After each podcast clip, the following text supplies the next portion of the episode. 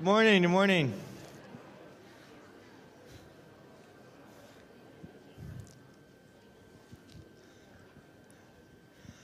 I will enter his gates with thanksgiving in my heart. I will enter his courts with praise. I will say, This is the day that the Lord has made. I will rejoice, for he has made me glad. He has made me glad.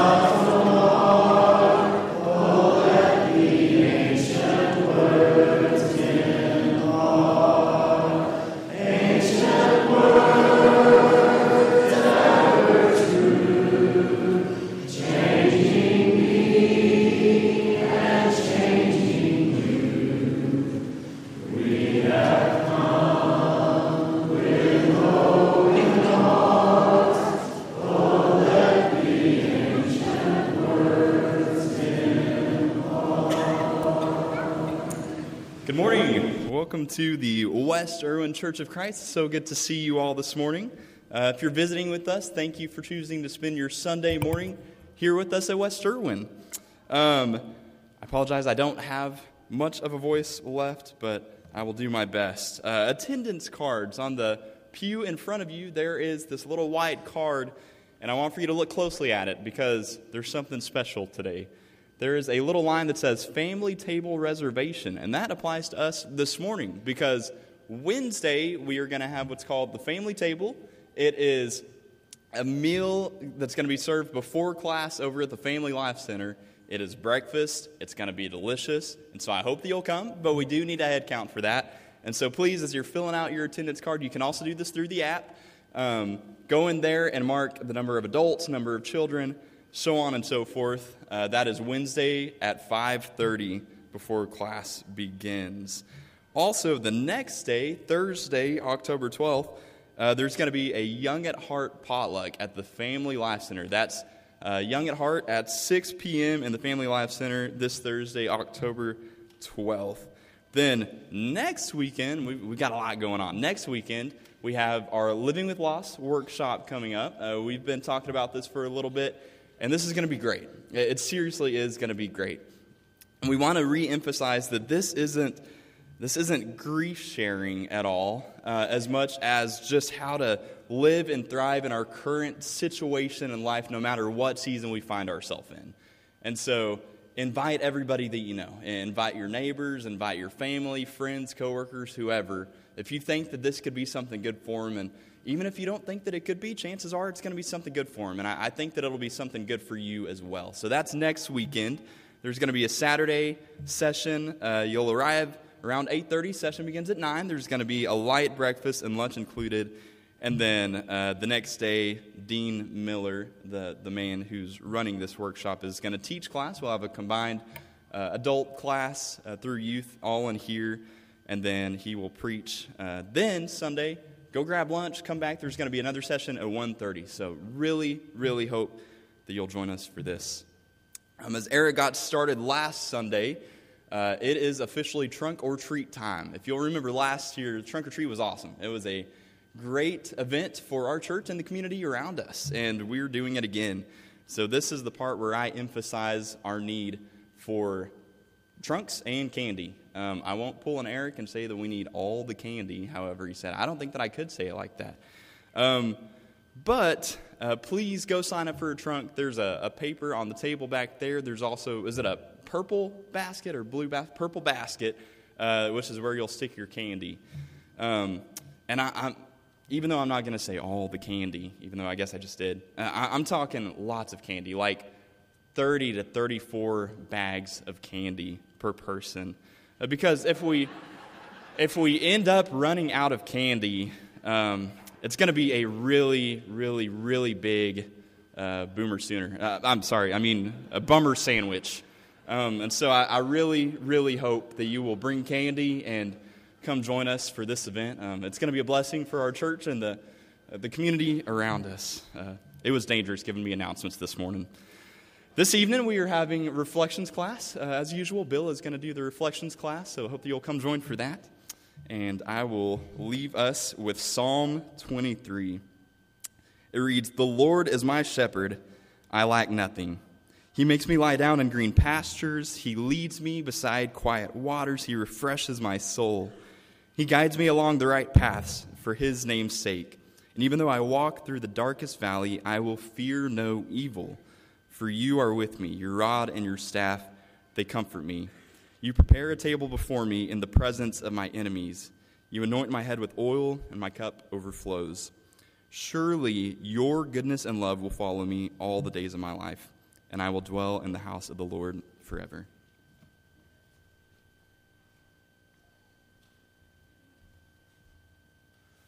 Good morning. Um, I would uh, ask that you have your bulletin and there's a prayer and care list on the back of the bulletin uh, that you uh, take a look at that. And also in our uh, app, we have a section there for prayer that gets updated on a regular basis.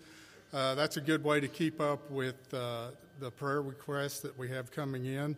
Uh, don't really have any new updates other than what's in your bulletin. So if you would look through your bulletin and on the app and continue to play, pray for these uh, people that are on our list uh, every day.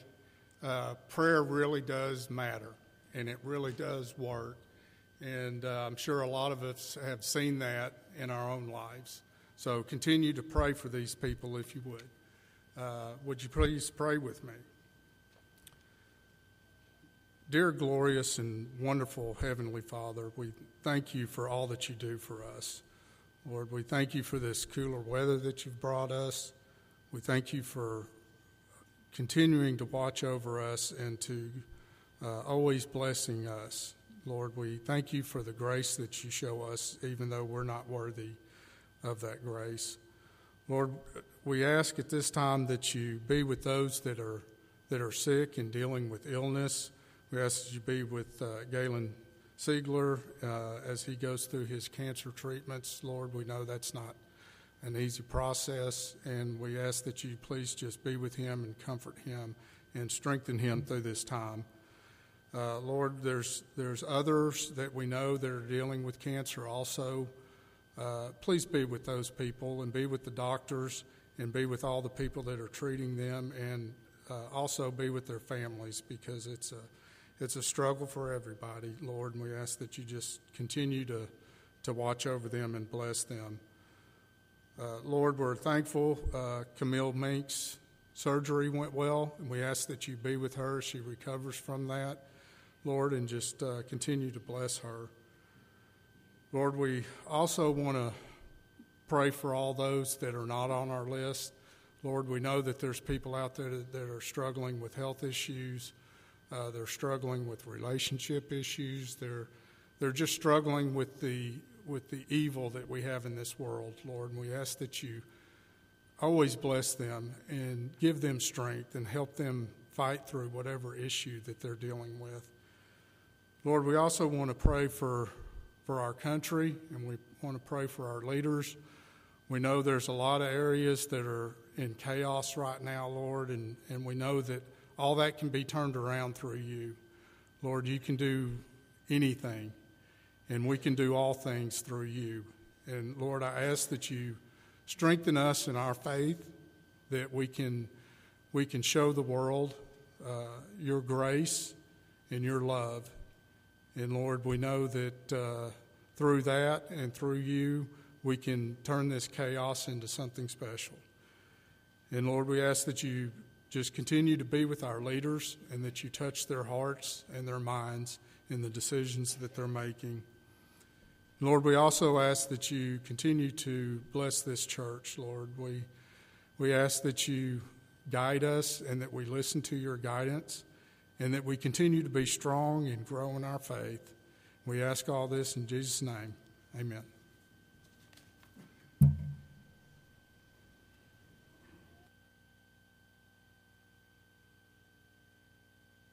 stand as we sing this song. It's one of my favorites right now, and I like it.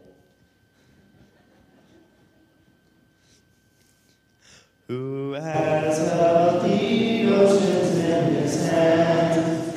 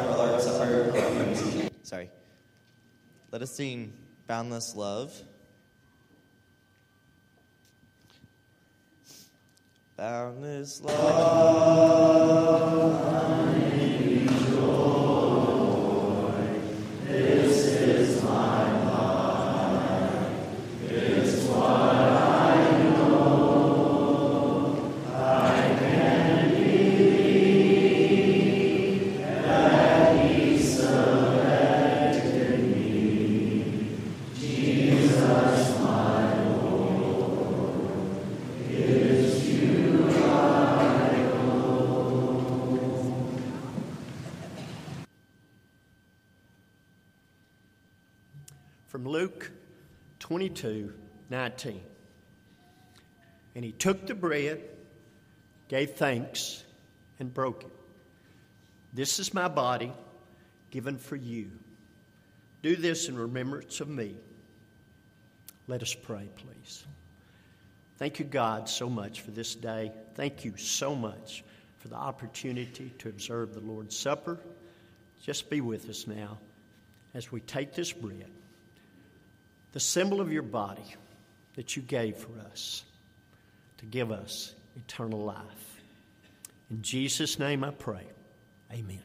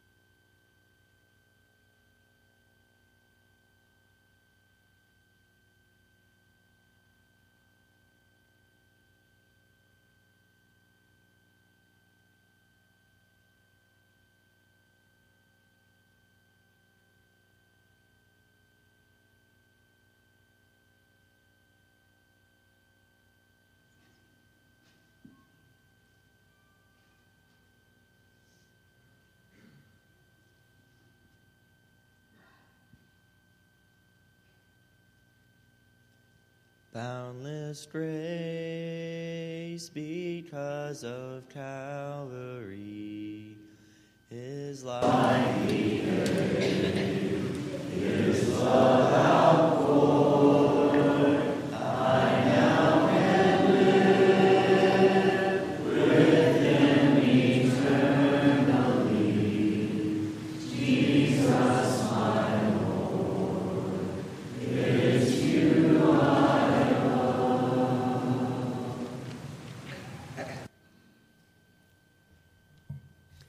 Continuing in verse 20. In the same way, after supper, he took the cup, saying, This cup is the new covenant in my blood, which is poured out for you. Would you pray with me? Again, dear God, we're just so thankful for this time, this time of observance of our Lord's Supper. As we take this cup and we drink this symbol of your blood that you shed for us on the old rugged cross, we're so very thankful. Just lift us up and love us and take care of us. In Jesus' name I pray. Amen.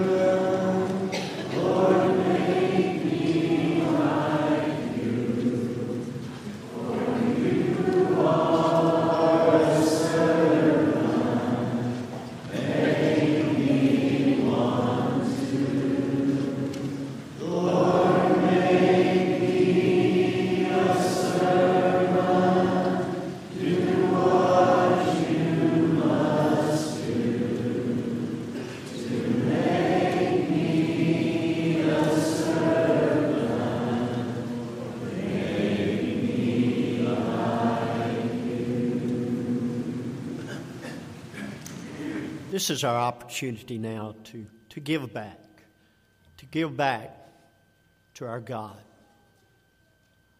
Take this time to look into your heart and to give the money that our Lord deserves.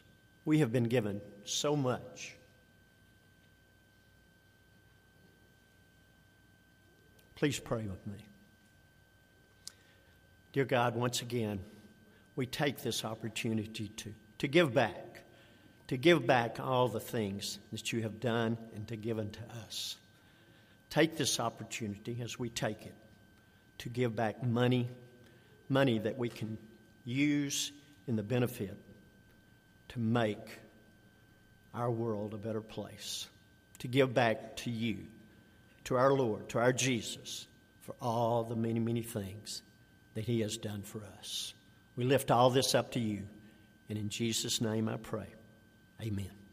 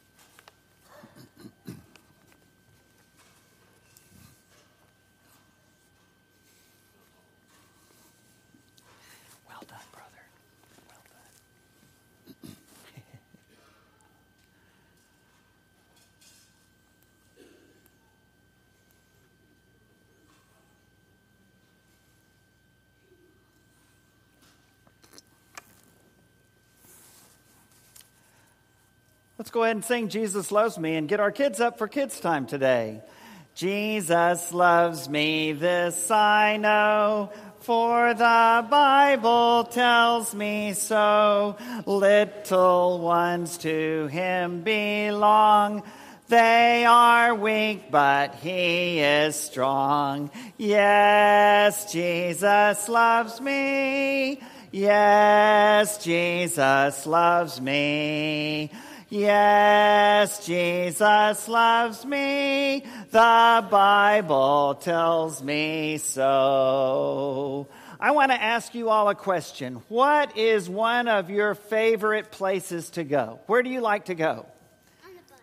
On the bus. Okay, that's fun. You like to go to a store. Okay, that's somebody's wife in training right there. Uh, where, where else do you like to go? You like to go to the beach. Ooh, I'm with you. Where? The pool. Ooh, that's good. To where? To Mexico. Ooh, that does sound fun also. Where else?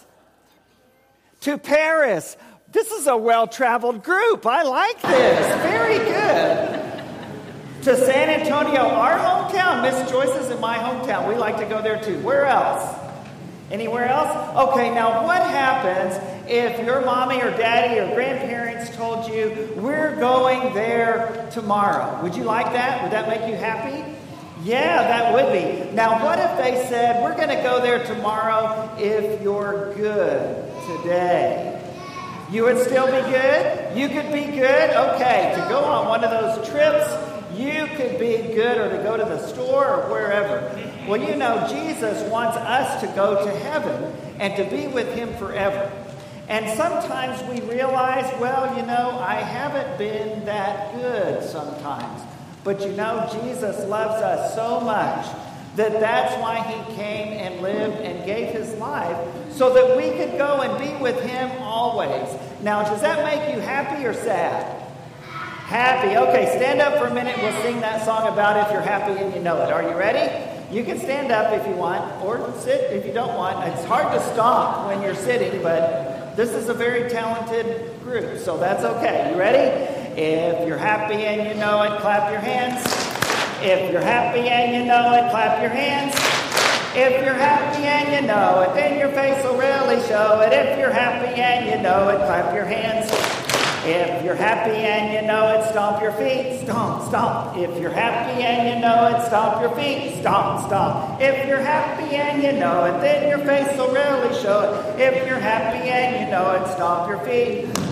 If you're happy and you know it, give me a grin. If you're happy and you know it, give me a grin. If you're happy and you know it, then your face will really show it. If you're happy and you know it, give me a grin. If you're happy and you know it, say amen. Amen. If you're happy and you know it, say amen. If you're happy and you know it, then your face will really show it. If you're happy and you know it, say amen. Amen. If you're happy and you know it, do all four. Stomp, stomp. Amen. If you're happy and you know it, do all four. Amen. If you're happy and you know it, then your face will readily show it. If you're happy and you know it, do all four. Amen. Well, I know you are very, very happy, and that makes me happy too. And let's sing that song about how Jesus loves me while you go to blast or back to your pew. You ready? Okay. Yes, Jesus loves me. Yes, Jesus loves me.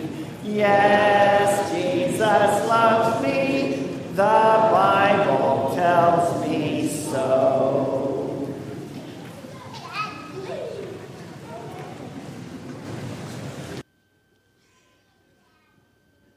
As you get ready for Bill's sermon, let's sing When the Roll is Called Up Yonder. When the trumpet of the Lord shall sound and time shall be no more.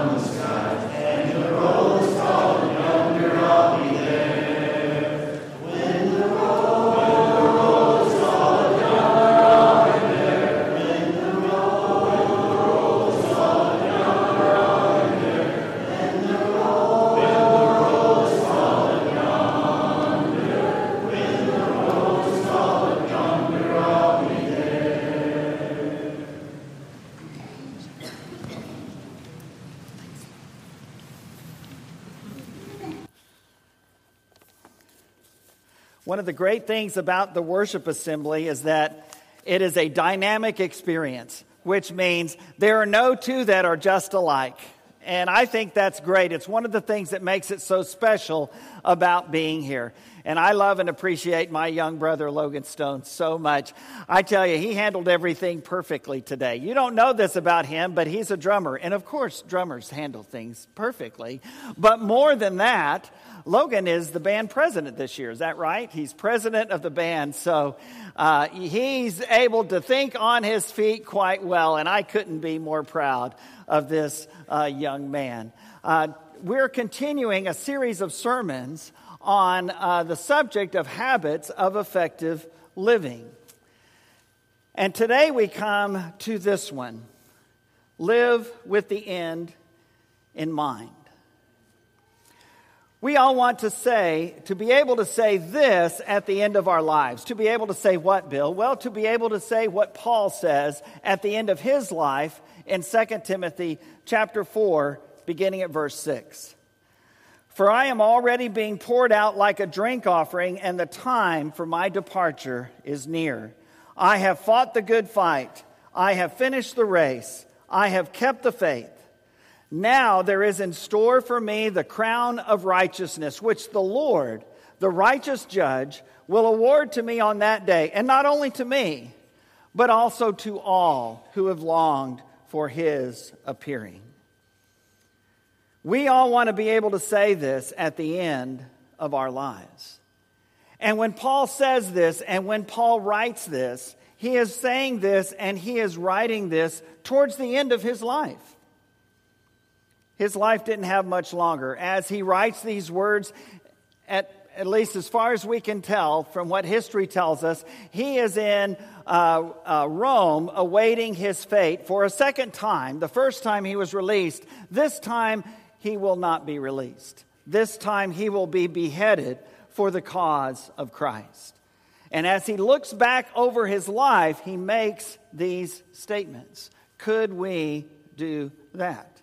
Will we be able to do that? What's it going to take for us to be able to say these same things and to honestly believe them? To be able to say that we have fought the good fight, that we have run the race, that we have kept the faith. Stephen Covey, one of his seven habits of effective living, which is a resource that you see on your handout, uh, lists as one of those begin with the end in mind.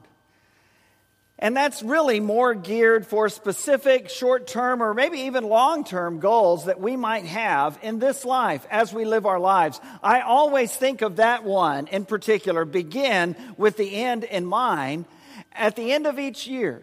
When I start thinking about the new year, beginning that new year with the end in mind. For our students, you might apply this to a school year beginning that school year with what you want it to look like and your life to look like at the end of that term. And as we think of our own short term goals and the things that we have on our hearts to do and accomplish in the next days or weeks or months, we ask ourselves that question if I begin with the end in mind and I'm thinking about the end, what's it going to look like today? What do I need to be doing today so that I can be there at that end? And so we're going to talk a little bit about that from a, a little bit different perspective. Um, and, uh, you know, and as we go through our lives, there are different things that come up, different relationships that happen, different milestones that happen that, uh, th- that we began at some point or another. We have several of our members who are having birthdays today or in the next few days or in the last few days, and that's always a fun and exciting thing. Anniversaries are the same. Um, the Ingrams, today is their 58th anniversary. Begin with the end in mind. I'm not sure if you guys were thinking about 58 years later when, when you said your I do's that long ago. Um, what a great, great blessing that is. And, and examples like that are to us. Because we know that there's no way, as you begin that, that you can see everything that you're going to go through. But you begin with that end in mind, with looking at a lifetime together. And what does that look like now every day? We think of our workshop coming up this weekend, starting on Saturday morning, living with loss. And I think almost everyone that's lived for very long at all has experienced loss of one form or another. Maybe some of us have not lost a loved one, but all of us will at one point or another. And this workshop is designed to help us begin with the end in mind, to help us look ahead to that time at the end of our lives and be able to talk about that and think about that and, and ask ourselves, what's it going to be like when I am in that situation if I'm not there right now? For the majority of us, I think we've all experienced that kind of loss. And how do you, how do you live with that? I think being able to talk through that and and hear a person that has experienced that himself and is also uh, well studied in this area and this subject is going to be something that's going to be a, a great advantage and a great blessing. I hope we'll have a, a lot of us that will participate and be helped by that. Begin with the end in mind. Today, you notice that's not the title of this lesson. The sermon today is Live with the end in mind. Because as we think about this whole thought, we ask ourselves the end that we're looking at is what Paul talked about in those verses. The end that we're speaking about today is what can be said at the end of my life. Not just what will others say, but what will God say? What can I think of as I see that time approaching very near? Can I say what Paul says in these verses? Live with the end in mind. For it to be said at the end of our lives, it has to be true as we live our lives. That's the whole thing, right? If I'm going to be able to say this with Paul at the end of my life, like he does at the end of his, I've got to be living that way right now. I've got to be living that way all along because that's what he did. When he heard the message of Christ, when he saw Jesus face to face on that road to Damascus, when he heard Ananias share the gospel and share the response of faith with him, he was baptized right then. After he had been praying and fasting for three days certainly penitent, certainly a believer, was baptized into Christ to wash away his sins, as he records in Acts 22, verse 16. And now he is at the end of that life, the physical life and the life in Christ in this world, and he's able to say these things. Why? Because it's how he lived. For him to be able to say what he said and write what he wrote it had to be something that he was aware of all along the way. And that's exactly what he says in Philippians chapter 3. Philippians chapter 3, we talked about that passage of Scripture a while back. And in that passage of Scripture, Paul says, Brothers and sisters, I do not consider myself yet to have taken hold of it. But one thing I do, forgetting what is behind and straining toward what is ahead, I press on toward the goal to win the prize for which God has called me heavenward in Christ Jesus. We spoke about this recently in our short series on Philippians. I press on. That's how he lived. And that's why he could say what he says in 2 Timothy 4 at the end of his life. Because throughout his life, he was focused on that ending. He was focused on that time, on that crown that he would receive at Jesus' appearing. And you see, 2 Timothy 4 is written just not long before he is killed. But Philippians 3, he writes, while he still had very much life to live. And that's the difference. Philippians 3 is what makes 2 Timothy 4 possible.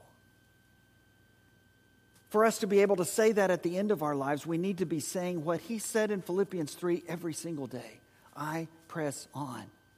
I've given up those things in the past, some of them good, some of them bad, but I've given them all up because I want to know Christ and the power of his resurrection. I want to be a part of that. I want to be ready. For it to be said at the end of our lives. It has to be true as we live our lives. And really, isn't this the purpose of all the New Testament passages that speak about heaven? Isn't that why the Bible talks about that eternal home to affect how we live right now today? And I think that's the case. Yes, it's to give us hope and encouragement along the way, especially if we're suffering, such as the words at the end of Revelation to Christians who were suffering deep persecution, and it was going to get worse, and it was going to be bad for decades. And so, yes, I get that, but it's also called to remind us that's the end. That's the end that I have in mind today. So, how do I live? How do I live? Jesus told a few parables in Matthew 25 about that final judgment scene and about what it might look like. And his call was to be ready. His call was to be living faithfully every day. Those maidens who didn't have enough oil for their lamps, they didn't get to join in. They weren't ready.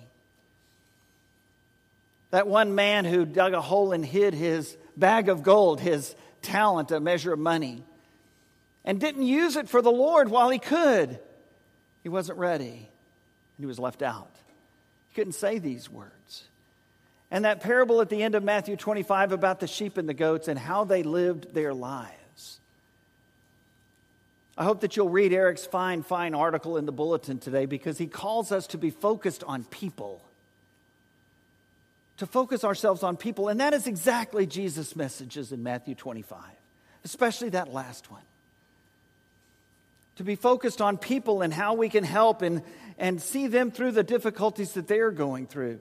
That's how we should live today with the end in mind that one day we will stand before God and either be sheep or goats. Either be rewarded or be condemned. When Jesus talks to his disciples in John 14, it's not long before he himself would give his life.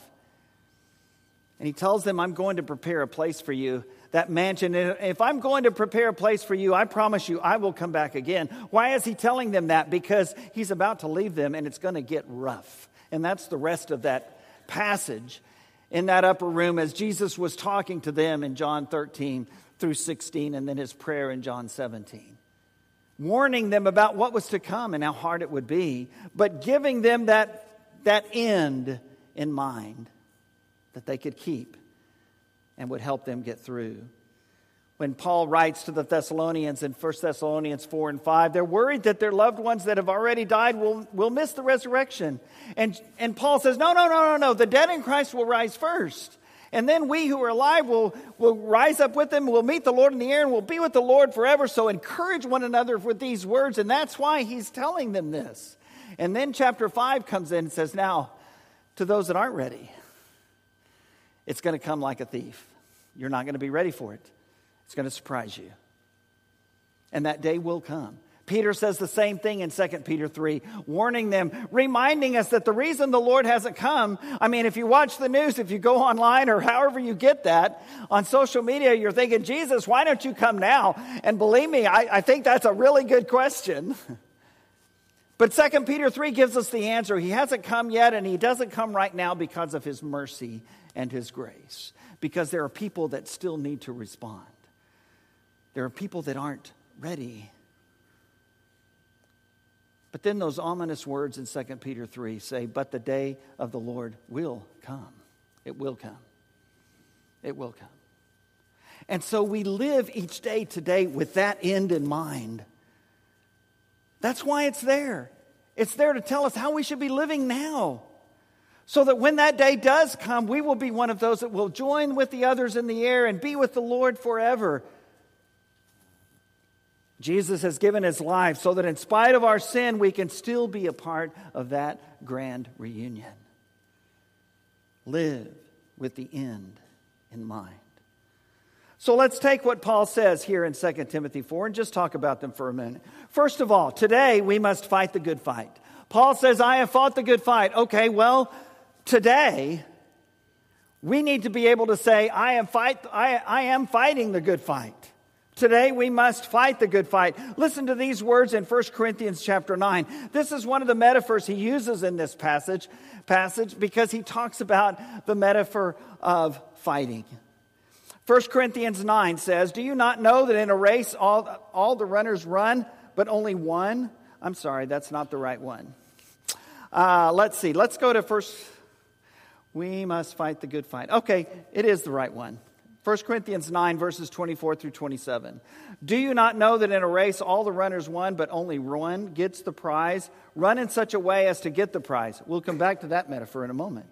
Verse 25 Everyone who competes in the games goes into strict training.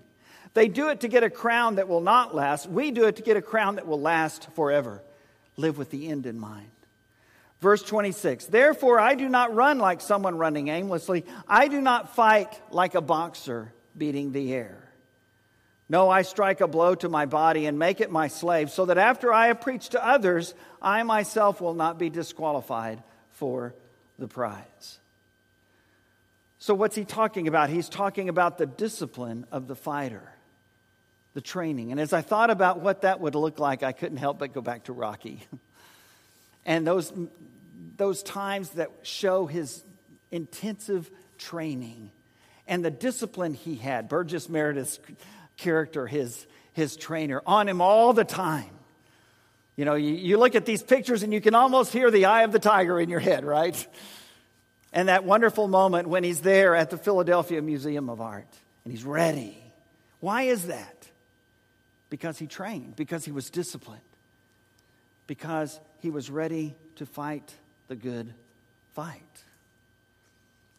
And that's what we must do. We must have the discipline and training of the fighter. Secondly, today we must run the race.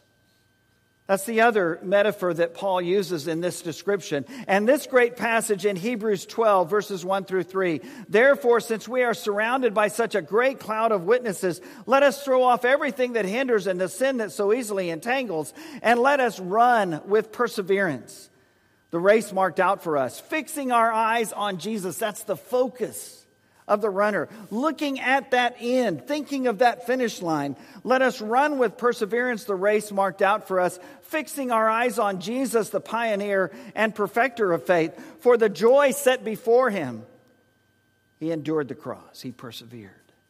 Scorning its shame and sat down at the right hand of the throne of God. Consider him who considered such opposition from sinners, who endured it so that you will not grow weary and lose heart. Today we must run the race. And what we're talking about here is the perseverance of the runner, the focus of the runner. And I know there's a lot of other pictures that I could put up there for this, but I found a few in my laptop still. so the first one on the left, let me talk about the second one on the right first of all. The second one on the right is after I finished the New York City Marathon and this was in 2004. And uh, the, the, the girl to my left is my daughter Amy. And as you can see, I'm out of it. and the race is over. But she's there. Thumbs up, Dad. Well done. Live with the end in mind. The other one is from the Kiawah Island uh, Marathon in 2010. And if it looks like I'm tethered to another guy, it's true, I am. He's my friend Mike Larson, who was a, a, great runner in high school and college at Appalachian State University, but he has a degenerative eye disease. And after a while, he could no longer run. And he had this dream to compete and to compete ultimately in a marathon. And so he and I started running together. And I thought, how are we going to do this? So we, you know, went to the handy dandy uh, hardware store and bought an 18 inch uh, tether.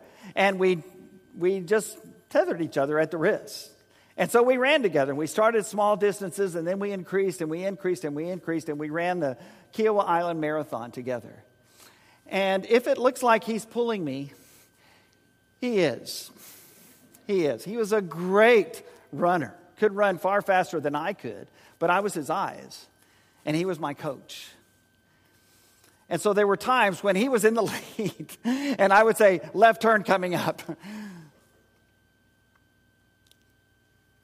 Today, we must run the race.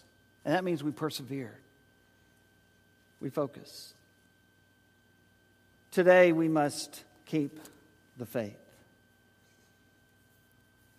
This is what Paul said I have fought the good fight, I finished the race, I have kept the faith. He speaks of this in the very next verses that come after this great passage in 2 uh, Timothy 4. As he pleads with Timothy, his young protege, his son in the gospel, to come quickly, there's that urgency because it's the end of his life in verse 9. And then verse 10, he continues on and he says all these things. But let's go back to chapter 3. He warns Timothy Continue in what you have learned and have become convinced of, because you know those from whom you learned it, and how from infancy you have known the Holy Scriptures.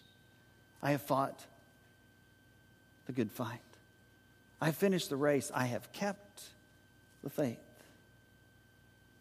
It's based on these ancient words that we sang about earlier. Verse 16 All scripture is God breathed and is useful for teaching, rebuking, correcting, training in righteousness, so that the servant of God may be thoroughly equipped for every good work. What makes us ready? What makes us equipped? What enables us to keep the faith? It is this right here. And so in chapter 4, he says, In the presence of God and of Christ Jesus, who will judge the living and the dead, and in view of his appearing and his kingdom, live with the end in mind. What does that mean for me today, Paul? I give you this charge preach the word. Be prepared in season, out of season, correct, rebuke, and encourage with great patience and careful instruction. Why is that important, Paul? Verse 3 For the time will come when people will not put up with sound doctrine, healthy teaching. Instead, to suit their own desires, they will gather around them a great number of teachers to say what their itching ears want to hear rather than the truth. They will turn their ears away from the truth and turn aside to myths. Paul warns. But you, keep your head in all situations, endure hardship, do the work of an evangelist, discharge all the duties of your ministry. And then he says the great words that we started this sermon with. Doing that, he was ready. Doing that, Timothy would be ready. Living with the end in mind we will be ready. As John, our shepherd, prayed and led us in prayer earlier, he spoke about that evil and the chaos that's in the world. Let me tell you, my friends, this is the only answer.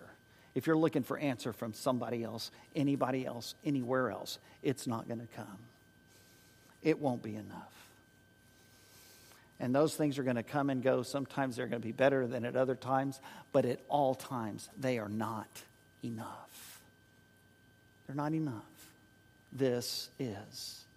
Jesus is.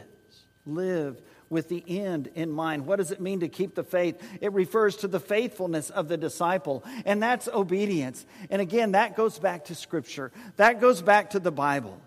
There's a growing number of Americans who call themselves spiritual but not religious, which means I can believe anything I want and I can be just as spiritual as I want, but I don't have to be tied down by these pesky little instructions on how to live. You ask them their church affiliation or religion, and they'll say none, more so than ever before. And I think that's because it's okay to do that now. Didn't always, but it is now. Some will say, I don't go to church anywhere, but I'm a believer and I know where I'm going when I die. Please show me that in the Word of God. I would love to see it. Were it not for the blood of Christ, none of us would get there. That's true. But with the blood of Christ, we can if we demonstrate that love with the obedience that follows it. Not perfect, but faithful. Jesus, I like. The Bible, not so much. The church, even less, they say. And again, I ask, where, where is that in the Word of God? I'm going to read a quote from Stanley Hauerwas that uses the word liberal, and the term is a, is a dynamite term, a, a, like TNT blow up everything else term. But keep in mind that this was something Stanley Hauerwas said 30 years ago in 1993. But I still love the quote. He says this Liberals are always for the inclusion of every possible point of view, except those points of view that do not include every possible point of view.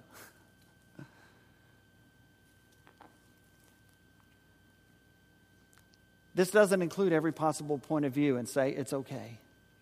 It just doesn't. Not everybody believes that. And some would say that that's exclusive to say that. And yet, I remember the words of my Lord Jesus Christ in that great passage when he talks about, I'm going to prepare a place for you, saying this I am what?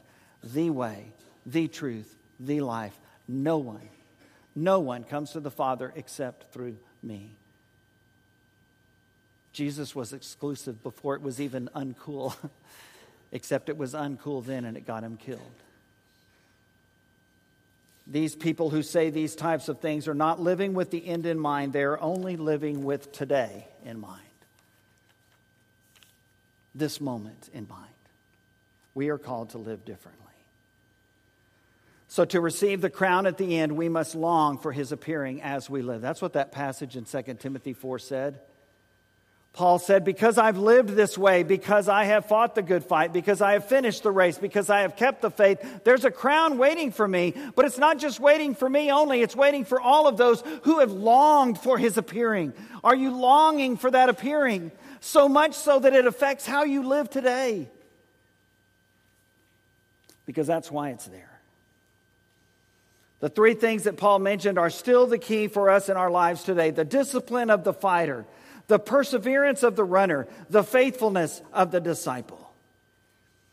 And as Danny led us back to the cross, back to that room where Jesus said, My body has been given for you, my blood has been shed for you.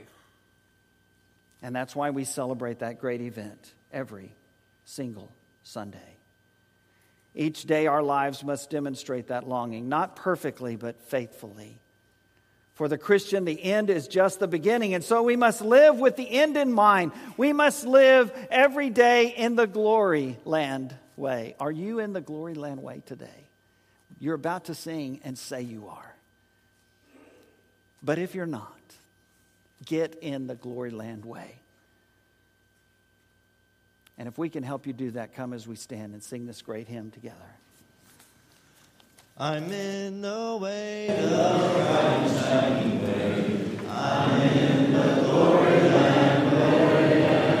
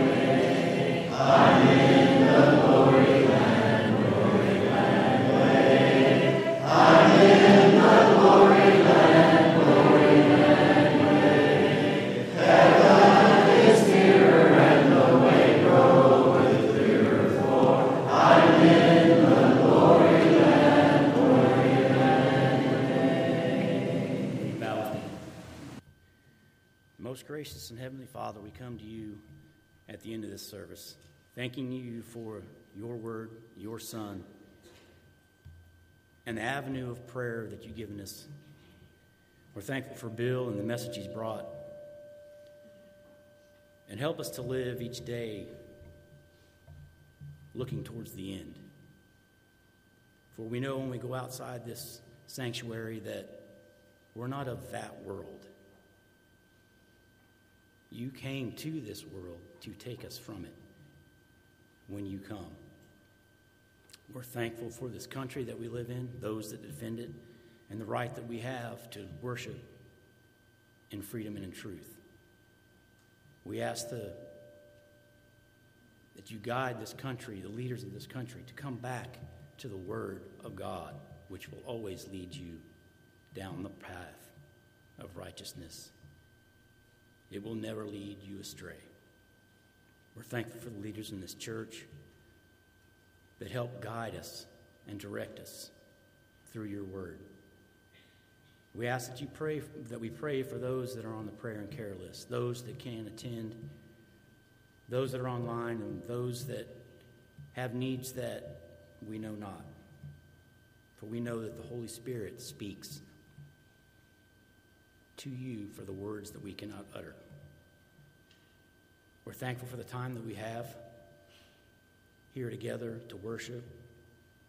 And we're just thankful as we go out into the week that you will give us strength to preach the word as you've commanded us. Go out into the world and preach to whoever, whosoever will. We're thankful for all things in Christ's name. Amen.